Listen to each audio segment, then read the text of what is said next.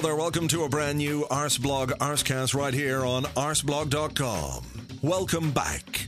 I think we should say, after a week without an Arsecast and two weeks without any Arsenal football, that is, um, yeah, it's good to be back. It seems like it's been a really long, long, dull interlull, right? I know some of them can go by very, very slowly, but this this one just seems to have dragged on and dragged on, and that's probably because things are going well. There isn't much to talk about. If you lose a couple of games going into an interlull, you've got that discussion going on, rolling, rolling, rolling about how this, you know, everything. You know how it goes. There's more to talk about, but when you're top of the league and everything's going hunky dory and everyone's relatively happy, relatively some people, most people, I think. Um, well, then you know, there's not much to talk about. Everything's great. Yep. Feeling good. Uh huh. So, uh, yep. And that's kind of the way it is. And I think we saw what kind of an interlull this one was when we, you know, Jack Wilshere. Jack Wilshere urinating was a story a footballer having a wee was a story. Of course, it came after the Jack Wilshere smoking thing and the Jack Wilshere uh, talking about English players playing for England thing, which was blown out of all proportion. Players of a certain nationality playing for the country of which they are national, where, where they get their nationality. What's the big deal? There is no big deal. And that's what this interlull was all about. Just there was nothing else going on, so small things became big things. Uh, and then right at the end of it, even though things are going well for England on, on the pitch and they qualify for the World Cup, we've got space monkeys. Space monkeys. I mean, the whole concept of a space monkey is really quite cool and hilarious. I would prefer a space panther myself. I think that would be a pretty awesome thing. One minute you're going along, and then from space, comes down a space panther and, you know, chomps your head off or, or brings you back to its space lair. And you'd never see a space panther, particularly at night, because they're dark, and space is dark, and then at nighttime it would be also dark, so they could just like straight through the darkness. Unless, of course, I had to wear some kind of helmet breathing apparatus. But if you were to have a space panther, I suggest to you that it could probably operate on Earth and in space without the need for any kind of oxygen or, or, or special equipment. Because, um, well, they'd be a special creature anyway, wouldn't they? A panther from space. Would they be from space or would they be panthers from Earth that evolved into space? I don't know. Would they be necessarily from space? Could they play for space? in the World Cup? What about a Panther that's only been in space for five years and all of a sudden gets a space passport? Well, what do you do with that Panther? I don't have the answers to all these questions. Maybe Jack Wilshere would know about what happens with a Panther that only gets to space as an adult. And yeah. You see, it was all a bit silly, really, wasn't it? Yes. Anyway, football is back and there's lots to uh, discuss, uh, even though there hasn't been much going on uh, the Arsenal AGM took place yesterday. We'll uh, have some chatter about that, and we'll be chatting about uh, the state of play in general, all the fixtures we've got to come, and and uh, the other bits and pieces with Philippe Auclair. That's uh, that's coming soon. We'll give you the winner of the competition from a couple of weeks ago. We uh, gave you a chance to win uh, a Mesut Ozil print from our friends at 3 0. So we'll give you the winner uh, of that. And, um, well, I guess there'll be the usual bits and pieces that come up uh, during the Arsecast. So, first, the Arsenal AGM took place yesterday uh, at the stadium. Stan Kroenke was there. The new chairman, Sir Chips, was there. Ivan Gazidis, Arsene Wenger, the whole kit and caboodle. And with me to discuss it all from the BBC, it's David Ornstein. Hi.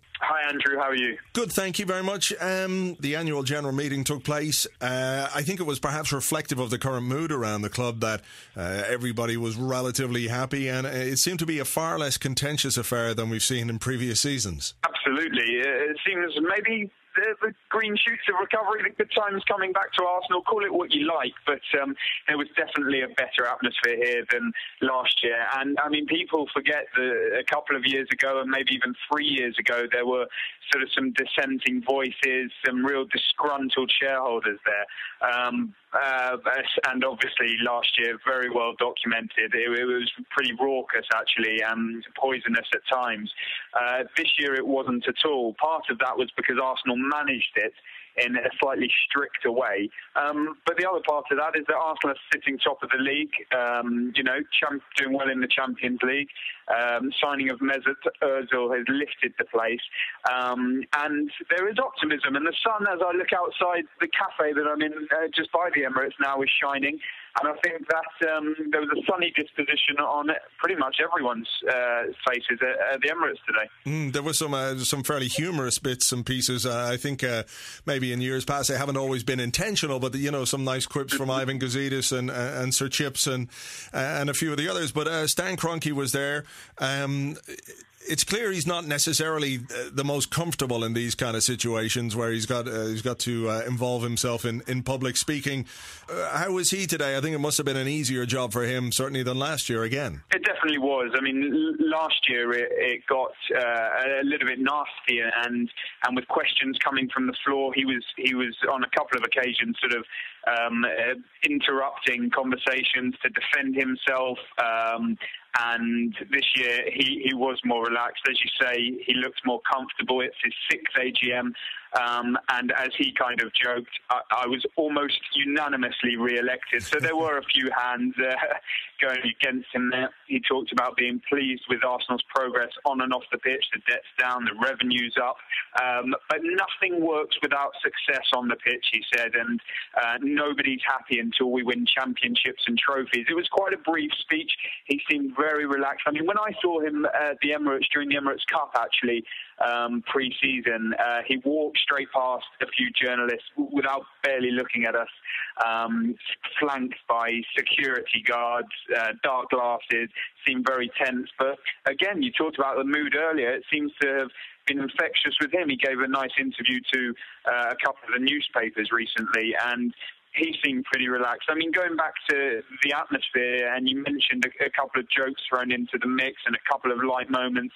You know, we had um, for Chips, who you know could be forgiven for being a bit nervous, chairing it on, on for the first time um, in the absence of Peter Hill-Wood, and, and he sort of forgot the name of of the Arsenal women's opponents in the Champions League. So he was sort of saying, uh, you know, they recently went all the way to Kazakh, Kazakh something, um, and that brought a few laughs. And then we had Gazidis uh, towards the end when a question was asked on Tottenham cooperating in promoting NBC's coverage of the Premier League in the States. Well, Gazidis replied, "It's true, there is a Gareth Bale poster plastered all over Times Square. Unfortunately, he doesn't play for Tottenham Hotspur. He now plays for one of our rivals and uh, that brought the biggest cheer of the lot uh, and and resounding applause. So uh, I think a pretty a pretty comfortable day for everyone on the panel, and especially Kroenke. Uh, it strikes me we didn't learn anything particularly new. There were questions put to Kroenke about uh, the fan share scheme, for example, about dividends, and and we have the same answer that we've had pretty much every time he's been asked that question. He never takes dividends from his uh, from his investments, and you know th- that's the way it's going to continue. There was one interesting piece about a, a, a data analytics company that, that Arsenal have purchased. Do we know a great deal about that now and what it might do? That was very interesting, actually. That was right at the top of the um, the AGM, and it took people by surprise a little bit. Um, so basically, here's the story: Arsenal uh, have spent over two million, I think, acquiring an American company to enhance their sort of football analytics, data, performance analysis, call it what you like. Um, we know more here as the sort of Prozone stuff, and, and there are various um, technological packages that all of the, the British and European world clubs are using now to scout players, to monitor performance, um, to track distances covered, every every little minutiae uh, that you could possibly think of, and it and it stems really from baseball in the states and, and their approach with Moneyball. Um, data an, an, analytics, uh, and Yeah, Gazidis talked about this quite comfortably. Um, he, he stressed that this company was independent and had no links whatsoever to Stan Kroenke or any of his um, companies.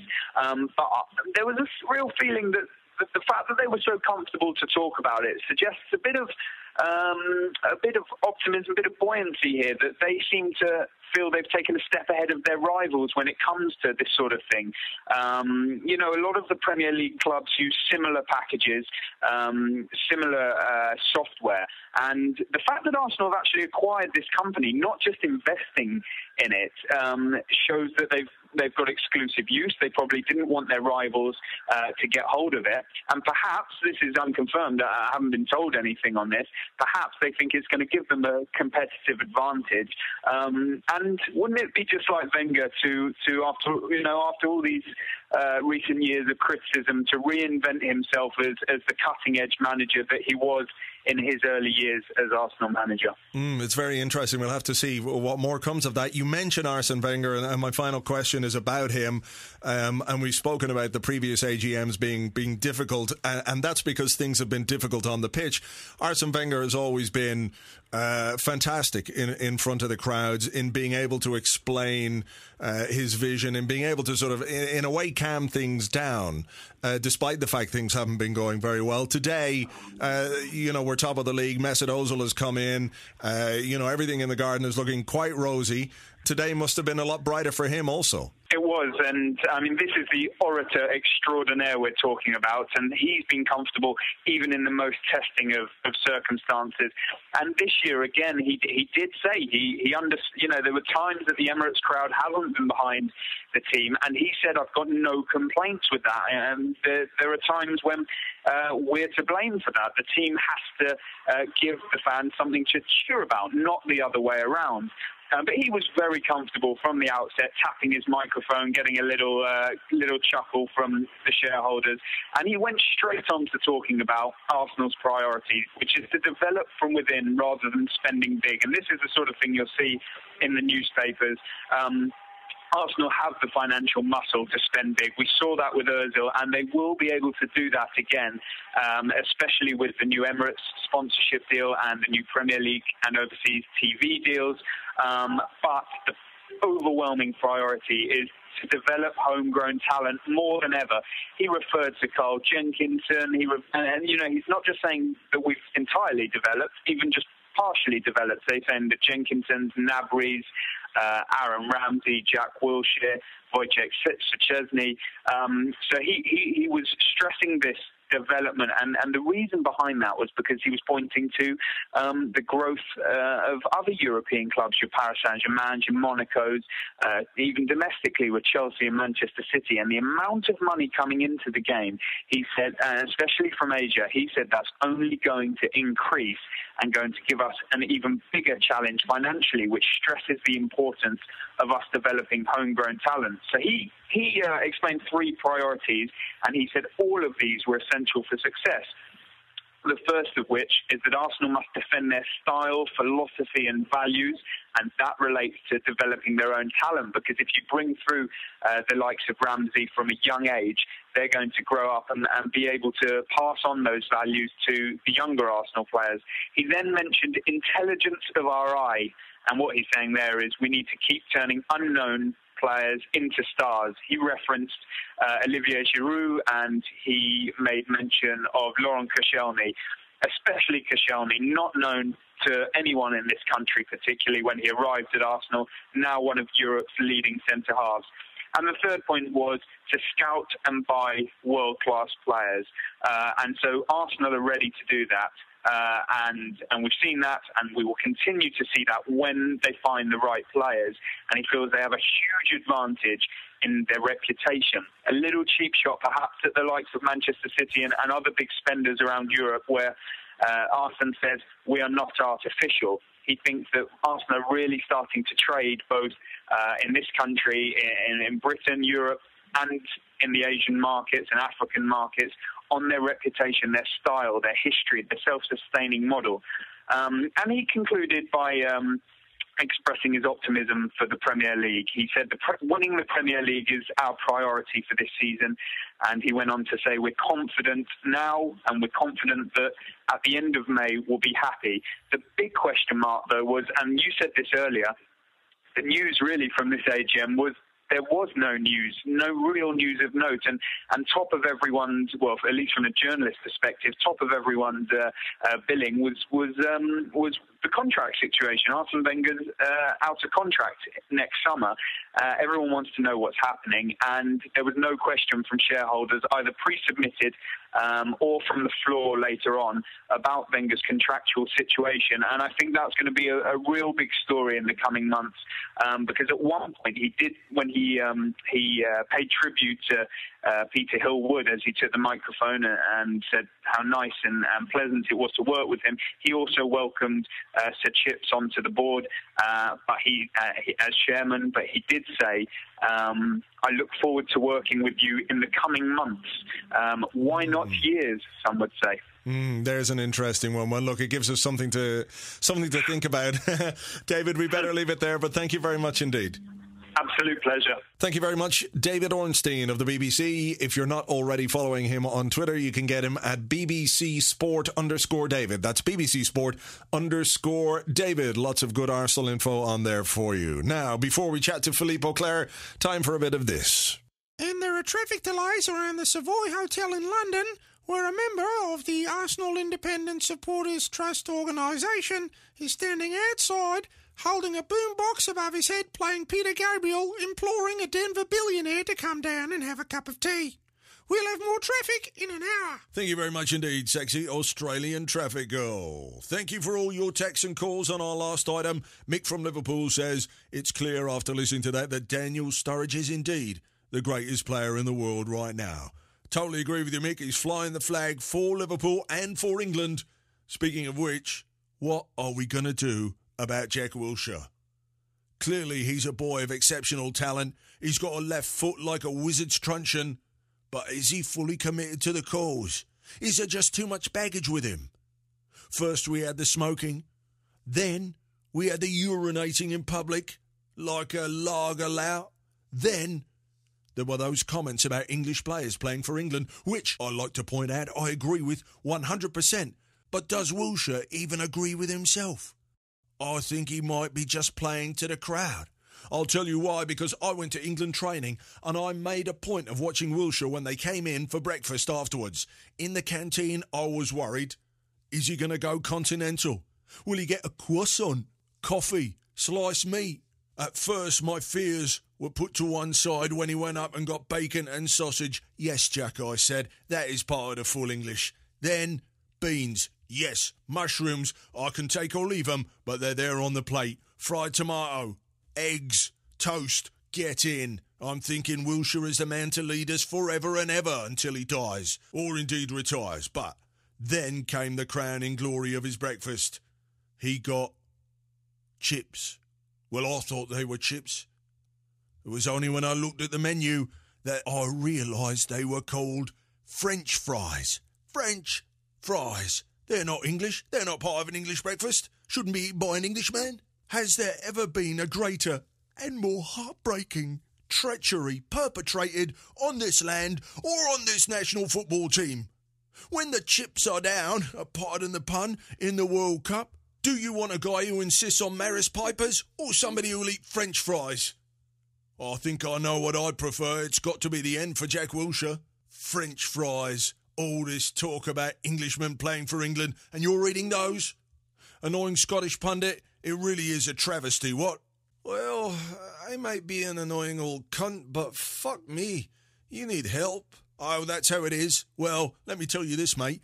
I personally cannot wait for Scotland to become independent from the great British Isles of the United Kingdom because I will declare war on you, son. War. This is Talkshite Radio, talking shite about sport 24 hours a day. When we return, Harry Redknapp's in studio, reading from his brand new book, Roy Hodgson, You Absolute Bastard. Talkshite Radio, talking shite about sport 24 hours a day. 24 hours a day. We'll have more from Talkshite Radio in the future. Still to come, the winner of the Ozil competition. Also, we'll be looking ahead to the Norwich and Dortmund games, some of the team news ahead of this weekend. But right now, for the first time this season, I'm delighted to welcome back to the Arsecast to discuss all the goings on, where we are, what's been happening, and how it's been happening. Philippe Auclair, hi there. Hello. Let's start with uh, the very beginning of this season, and Arsenal lost uh, to Aston Villa on the opening day. The reaction to that result was quite visceral uh, in terms mm. of in terms of uh, the fans and, and how it was perceived uh, in the media. Did it mean Arsenal were in crisis? The reaction from the team has been little short of outstanding. Uh, eleven games unbeaten, ten wins uh, and a draw. We're we're counting the Capital One Cup game as a win simply because we, we went through to the next round. Were you expecting a run of form or, or a reaction like that? Um, because it did feel precarious after the Villa game. It felt very precarious after the Villa game. In fact, uh, after the Villa game, and if you accept the first 20 minutes where you thought, well, actually the the team is in control of things, and the early goal, and then seemingly, you know, uh, going through through the gears with uh, with great ease, and and then suddenly, I mean, I have to say, a number of events conspired to to make this happen, but it was the manner in which the, the teams seemed to fall apart. I mean, it seemed to be like a the crowning of uh, of months and perhaps even years of, of frustration. So, and it was the moment when people just, yeah, I suppose, burst out as well, all this pent up frustration. Uh, spoke out, and I, I, I, I, I plead guilty up to a point because I, I, I was quite distressed after the game. I must say, I thought, oh no, I mean, all the old effects are there, the, the fragility is back, and and we, we can't really see how we get, we're going to get to get out of that. And um, perhaps um, uh, underrating as well, you know, that Aston Villa team um, as well, but all the same, it felt like the the, the absolute nadir of um, of well for a number number of years, and just thinking about it, I just I feel depressed again. Um, but uh, it, it's true that what happened afterwards is not something that you could have uh, deduced from the performance of the Emirates on the opening day of the season. And um, the spectacular way in which it has happened is, is the one thing which is the most striking. It's not just a question of the points which have been gained but the fact um, uh, that it seems that some of the defensive resilience that we saw um, at the end, towards the end of last season, which enabled that run and to qualify for uh, for the Champions League, uh, is still there. Um, actually, feels even a bit more secure. Uh, but also, it seems that the team has recovered a lot of its verve, and which was one of, the, I think, one of the most frustrating things about last season is that not only was the club not competing in terms of trying to go for the title or being where we would uh, hope it to be uh, in the cup competitions, but also the manner in which it was playing was disjointed. You struggled to remember uh, games in which you had sequences of play that made you think of, you know, the Arsenal way or the Wenger way. Sure. And, um, you know, typical, you know, the thing, the game at Newcastle, which is basically Laurent Koscielny's game, where he was superb in defence and, and scored the decisive goal. And you thought, this is not the Arsenal, you know, that we have been used to, and at least we might not be competing for trophies, but at least we're putting on a jolly good show. And, and it was not on, and that show was not there. Um, I, I, guess I, I, can't think of a single performance last year where I think, yeah, really, really, that was that was terrific. I mean, at least we, we saw some great football. Um, whereas this year, uh, we've already seen quite a lot of great football. Um, some absolutely beautiful combinational play. Uh, the pace of the game uh, seems to have upped. Um, and um, of course, you know, it's, it's, conjunction. I'm sure we're going to talk about that of so many, so many um, parameters that has made this possible. And then suddenly, Wenger looks uh, as if he was right all along, which of course, you know, we shouldn't be carried away one way uh, or another. But um, certainly the team has, has found itself again mm. in, in, terms of, of, of its, the, the, way it is playing. You, but people might put that down to the arrival of, of Mesut Ozil, and clearly he's had an impact yeah. uh, on the pitch off Especially the pitch off, as well. Yeah. yeah. I mean the the the, the whole atmosphere uh, has changed in terms of what he's brought to everything. But you know, Arsenal were playing well before he arrived too. Um, Indeed. You know, uh, so I mean, you, you, could I mean, in terms of of of, of the players. I mean, um, I I think that well, the defensive solidity is is, is one thing. Um, one player whom I think has been outstanding since the beginning of the season is Per Mertesacker. Um, I've always defended him, and it seems people have a blind spot spot. They just don't realise how crucial he is to to uh, the defensive solidity of that Arsenal back line, and, and how he seems to attract every single dangerous ball, which is floated in the area, amongst other things, and how calm and secure uh, in the way that he recycles the ball and, and just seems, always seems to choose the, the, mm. the good path out of defense. Uh, but that's one thing. But obviously, the, the form of Aaron Ramsey has been a crucial factor, that of Santi Cazorla as well. And, and, and the fact that Olivier Giroud is showing uh, now to, to everybody that, yes, he is He's perhaps not the world's greatest striker. It would be absurd to say such a thing, but is an international class striker. And, and you're starting to see what you're seeing now.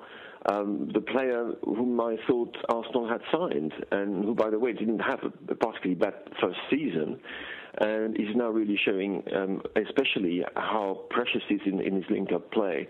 And, and they're also finding, you know, you, you start to see partnerships developing which is very important all over the pitch in terms of the understanding, so intuitive understanding between players.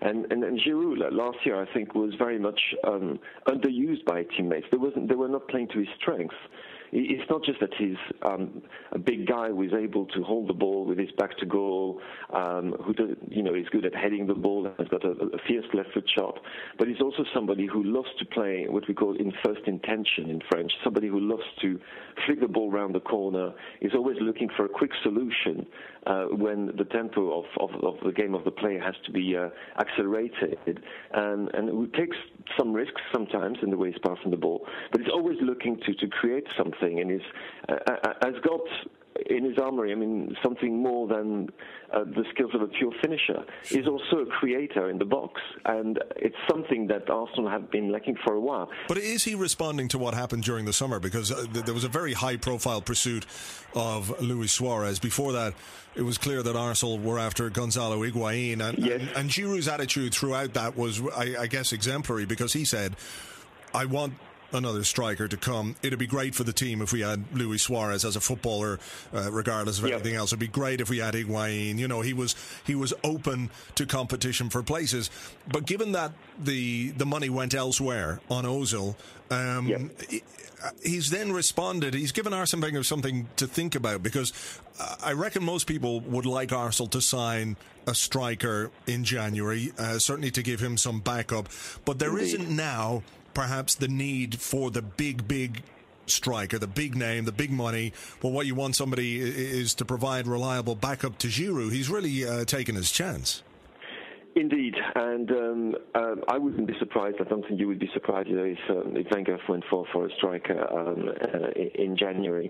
Um, and it's obvious that at the moment, you know, you're, you're, looking and you're thinking, well, we're all hoping that Giroud goes through the international break, you know, safe and sound. He did, by the way. Uh, and uh, were he not there, it, it's not just the goals that would be missed, but it's also the fact that he provides such a such an effective focal point in the way that the play is built up, and not you know, and he's also obviously feeling totally at ease within the, the system that uh, that Wenger has put in place, and. Um, I don't really believe, and I don't don't know if you do, but that Theo Walcott could be a possible, uh, no. um, you know, I mean, a centre forward. And anyway, even if he had the qualities to, to succeed there, and he has them, it would take him quite a while to to, to bed in. So sure. it's a. Uh, I wouldn't say it's. Um, it's. I would take the opposite argument. It's a great thing to be over reliant on a player. It means that player is doing very, very well indeed. You know, maybe that's one way to look at it, which is a little bit more optimistic to see the glass as uh, half, half full rather than half empty.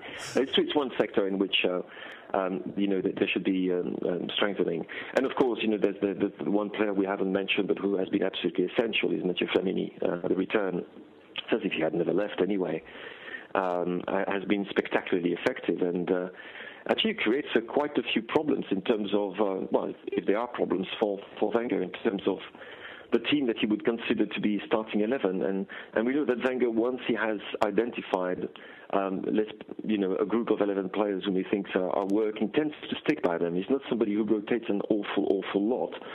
Um, and, you know, you would think that Flamini is probably now are one of the first names that comes to his mind when he's thinking of that first 11. Mm. It's a good problem for the manager to have, obviously. Because, it's, it's lovely. I mean, it's mm. lovely, but it, it, it means that a few players won't have as much playing time as perhaps you would have expected before.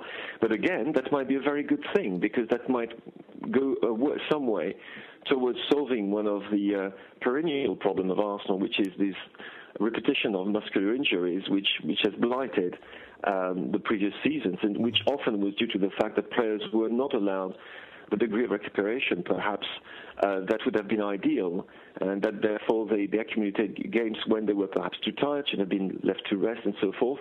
Now, uh, certainly in terms of the midfield, uh, you've got a plethora of players, and in terms of the depth of the midfield, if you look around in the Premier League, well, I don't think there is any club that can reasonably say um, they have more options, certainly in an attacking sense, uh, mm.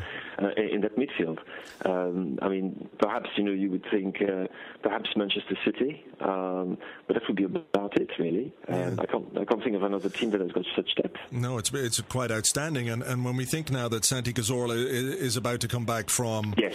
from injury, uh, um, the idea of, of Cazorla and Ozil playing together is obviously uh, mind-bogglingly attractive. It's it's interesting. Um, how do you see the two of them fitting into the team together? Because they they they play similar roles. They're similar-ish kind of players. Um, but but they both possess such quality that the temptation to use them together uh, has got to be just incredible for, for Arsenal. Yeah, I mean, how, how do you see him? He might have to rejig the team a little bit to fit them both in at times. Well, you would imagine that Santi Cazorla would fit on the left um, of, of, of midfield of, of you know mm. of the attacking uh, three uh, just behind Giroud. That's what you would think. And there uh, they, they, are both in their best position in, in, the middle, but so is Tamar by the way, who also had a terrific start to the season. Um, I don't think that Özil would be particularly effective if you were to put him on one side, and I think the temptation, not the temptation, definitely the, the solution would be to keep Özil in that uh, uh, in that central playmaking role. Um, they don't create a difference the same way, though. I mean, Santi Cazorla is somebody who is incredibly um, agile and um, so two-footed uh, that he's able to wriggle through um, incredibly small pockets of space, and he makes the difference very often by dribbling. Um, Özil is, is more somebody who makes the difference by his movement. Not quite the same thing. He's not mm. as astute a dribbler as as uh, as Cazorla is, but he perhaps has a greater vision in terms of the movement and in terms of the type of pass that he can supply uh, in that in, in in the in the center of the field. They're quite different in that in that respect. So you would imagine that you've got uh, a player who is able to, to jink his way past defenders, and another who is able to use his understanding of space and, and movement to do uh, to to achieve the same uh, uh, the, the, same objective. And with Aaron Ramsey uh, being there to uh, to link to, have the, you would imagine a kind of triangle if that's what, if that's the, the word uh, with Özil, Ramsey slightly behind and Cazorla on the left. And that is, I must say, quite a mouth-watering perspective. I mean, to see these three working together. Has, has Ramsey surprised you in the way that he's come on this season? Because I think we always yeah, saw there was a player there, but in turn, very often one of the criticisms of a, of a guy of his age is end product. There isn't any, and this season it's just you know bursting from the seams. Yes, and um, with a, a conversion ratio which is just astounding. I mean, at one point, if I'm not mistaken, it was something like seven um, goals out of uh, eight shots on target or something wow. ridiculous at that. Um, and I, I think it, I, I don't think it's something you think is going to, to last through the whole season. I think it would be quite extraordinary. I'm not, I'm not sure it's yet that good. Um, but it obviously has to do with confidence. And when, when I say confidence, it's not just the confidence to, uh, to shoot and to uh, and to think, well, I'm, I'm, going to I'm going to put the, the, ball in the bottom corner and that's that, and to try that volley and so forth. It's the confidence, it's the physical confidence, I think, which is the main the main difference. Mm, uh, is that something Jack Wilshere can pick up on too? Because you know his. Yeah. Form, you know, eh, the the injuries. You talk about physical confidence, and Ramsey has had that injury to overcome, and, and maybe it's taken mm. him a hmm. bit longer. Wilshere as well, somebody who's coming back from injury. I mean, he's been in the spotlight for uh, maybe failing to reach the standards that people expect of him, but he hasn't played apart from I think the the, the first half against uh, West Brom where he played badly. I don't think he's played badly this season. I just think he's no. he's sort of uh, finding his way. Uh, back to sort of fitness because he, he hasn't played a, a consistent run of games exactly. for, for two years. Yeah, exactly. It's a matter of match fitness more than anything else. Um, and the, the one difference, though, is that Ramsey, you know, was obviously, as we know, a, so-called impact injury, to be polite, um, which is quite different from Wilshere, who have had niggling problems and seems mm. to have. Uh, you know, there's, there's, a, couple of weaknesses there, which are not due to uh, somebody uh, making a crazy tackle and breaking your leg. It has to do more with uh, a player who has some fragility, and particularly in, in the ankles, and which is in some ways a little bit more of a you know preoccupation. Um, on the other hand, I, I, completely agree with you. I mean, there's no the, the, the talent is still there, the drive is still there. Uh, the thing is, where do you play it? You know, I would send you the question you were asking. Where do you put Cazorla? Well, you've got uh, Ramsey and um, Özil and, and, and, and Cazorla, and you think, well, those guys are, are definitely starters. You're not going to put Wilshere on the right, so which means there's, you know, there's not a lot of space left for him uh, alongside um, uh, alongside Flamini as a sort of withdrawn um, uh, playmaker. Uh, that's a possibility. In which case, you know, there's also uh, Mikel Arteta, who is, uh, you know, the, the insurance guy who, who you know is going to, to do a very solid job. So it's perhaps, you know, um, a, a, little bit, I wouldn't say it's a preoccupation, but he will have to show something. Um, I mean, again, to what he showed about two years ago to uh, to become a regular again. And um, personally speaking, I, I, think he will. I think the the um, the amount of uh, I mean the questions which are being asked at the moment, you know, will he be able to uh, to claim his place back? And obviously, people thinking, well, it's a problem for England as well as for Arsenal. Uh, I don't think that's really the case. Um, essentially, and that that, that is uh, something which you know make you really look forward to the way that team is going to develop because it is it is still you know not not the finished article. There, there are still areas of relative weakness. Um, I still think that you know, regardless of uh, uh, the affection and admiration that people have got for you know, the long-serving Bacary Sagna, for example, I think that right back is a position which is, I would say, problematic, um, but it's a position in which perhaps uh, Arsenal could be better equipped. Would you uh, give Sagna a new deal? Um, you see, I hesitate. Yeah.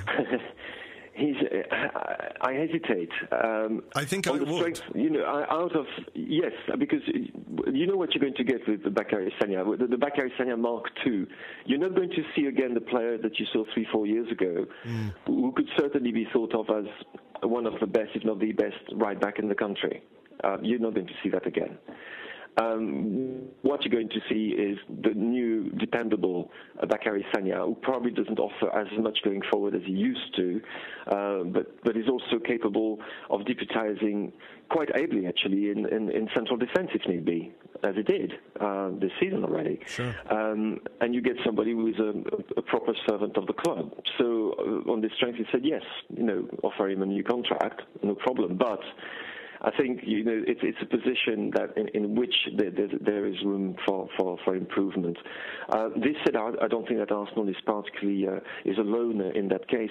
If you look around, uh, not just in the English game, but in the European game, in the world game, there isn't exactly a, a surfeit of uh, of right backs at the moment of, of tremendous quality. There isn't. Um, I don't think we, you know, I don't think Arsenal would be able to uh, um, to go to Bayern and talk to Philipp Lahm and say, "Hey, Pep is playing you in central midfield. Come to us. You'll play in a proper position." I don't think that would work somehow. No. No, but look, uh, you know, these are these. Are, it, it just strikes me that these are uh, better problems to have than the ones we've faced in, in recent seasons when you're looking at yes, certain yes. players and wondering how on earth are you at the football club and what are you doing there? You know, we're, we're talking about how are we going to fit Jack Wilshere into a midfield that contains this brilliant player and that brilliant player. So look, um, we'll take it as a step forward, I think. Yes, you know? indeed. Let's finally just touch on something that you're doing this evening um, as part of the London Sports Writing Festival, uh, a debate at Lords. Give us a bit more info on that. Yes, and it's not a debate about cricket. It's uh, it's an Arsenal debate, uh, which is uh, the, the, the subject of which is the men who made Arsenal. And uh, I think we're going to talk quite a bit about Mr. Wenger, but I think we're going to talk quite a lot about um, Herbert Chapman as well. Your favorite, uh, you know, my hero, and um, also because Patrick Barclay will will be part of uh, of the panel. Obviously, has written this book called The Life and Times of Herbert Chapman, and also Jon Spurling will will, will be there uh, with Return Highbury, the story of Arsenal in N5. So, and, and Tom Watt will be chairing the debate, and uh, it will be at Lords at uh, 5 p.m. So uh, I think there are still a few tickets available, but um, not an awful lot. All right. Well, look, uh, hopefully people can get down and see you at, at 5 p.m. in Lords. Um, Philippe, thank you as always for your time. Thank you very much indeed. Thank you indeed to Philippe. And if you are listening to this on the Friday and you're at a loose end this evening, Lords uh, with Philippe and Paddy Barclay talking about the men who made Arsenal could be a fascinating place to be. Uh, there is a link on the blog. Uh, for more information and ticket details. So if you're listening on the Friday, uh, check it out and you might pop along and see that. Right. Um, quickly, before the end of the show, we've got a couple of games, obviously. Uh, this weekend in the Premier League against Norwich at home. Not a bad game, in fairness, to get things going again after an interlull. They really are having a difficult time this season, which isn't to underestimate them or make any assumptions about three points because uh, we know well enough how difficult it is against every uh, opponent in the Premier League. Team news is, according to uh, to Arsene Wenger, Mesut Ozil should be fit which is uh, which is good news, eh, despite the fact he picked up a bit of a knee knock uh, in midweek. Bacary Sagna at eighty percent. Santi Cazorla is in training but not match fit, so you have to think he'll probably be on the bench, and we'll get a few minutes towards the end to get him back up to speed. Uh, no sign of Walcott; he's still a couple of weeks away, and uh, then we've got Podolski, Oxlade Chamberlain, Sanogo. Uh, they're all uh, well, long finger, you might say. Norwich a good chance to get three points though, because uh, well, we should have more than enough for them. Uh, considering the way we've been playing, considering the way they've been playing. And then midweek, of course, Borussia Dortmund, which is going to be a, a, tricky game. These two games could really uh, either uh, put the group in our favour or open it all up again. Um, we've got back to back Champions League games with Dortmund. Um, so you do wonder perhaps if the manager might might rotate or rest a little bit at the weekend, uh, particularly the players that have come back from international duty. But we'll just have to wait and see. Uh, we can trust in their recovery times. They can do it all again Saturday, then Tuesday, then next weekend. We've got a lot of games, a lot of football to play in the next 21 days. There's seven games, including Chelsea, Manchester United, and Liverpool. So it's all stretching out in front of us. The sooner we get some of those players back, the better. Uh, in the meantime, we're just going to have to trust in the guys who've done so well thus far. So really, that's about the size of it. The winner of the Ozil print, with thanks to our friends at 3 0, is Damien Chapman. Well done to you, Damien. I'll be in touch. I'll drop you an email. We get the details and get that sent out to you. For the rest of you, um, have yourselves a great weekend. Here's the three points. Catch you on next week's Arsecast. Until then, take it easy. Cheers. Bye bye.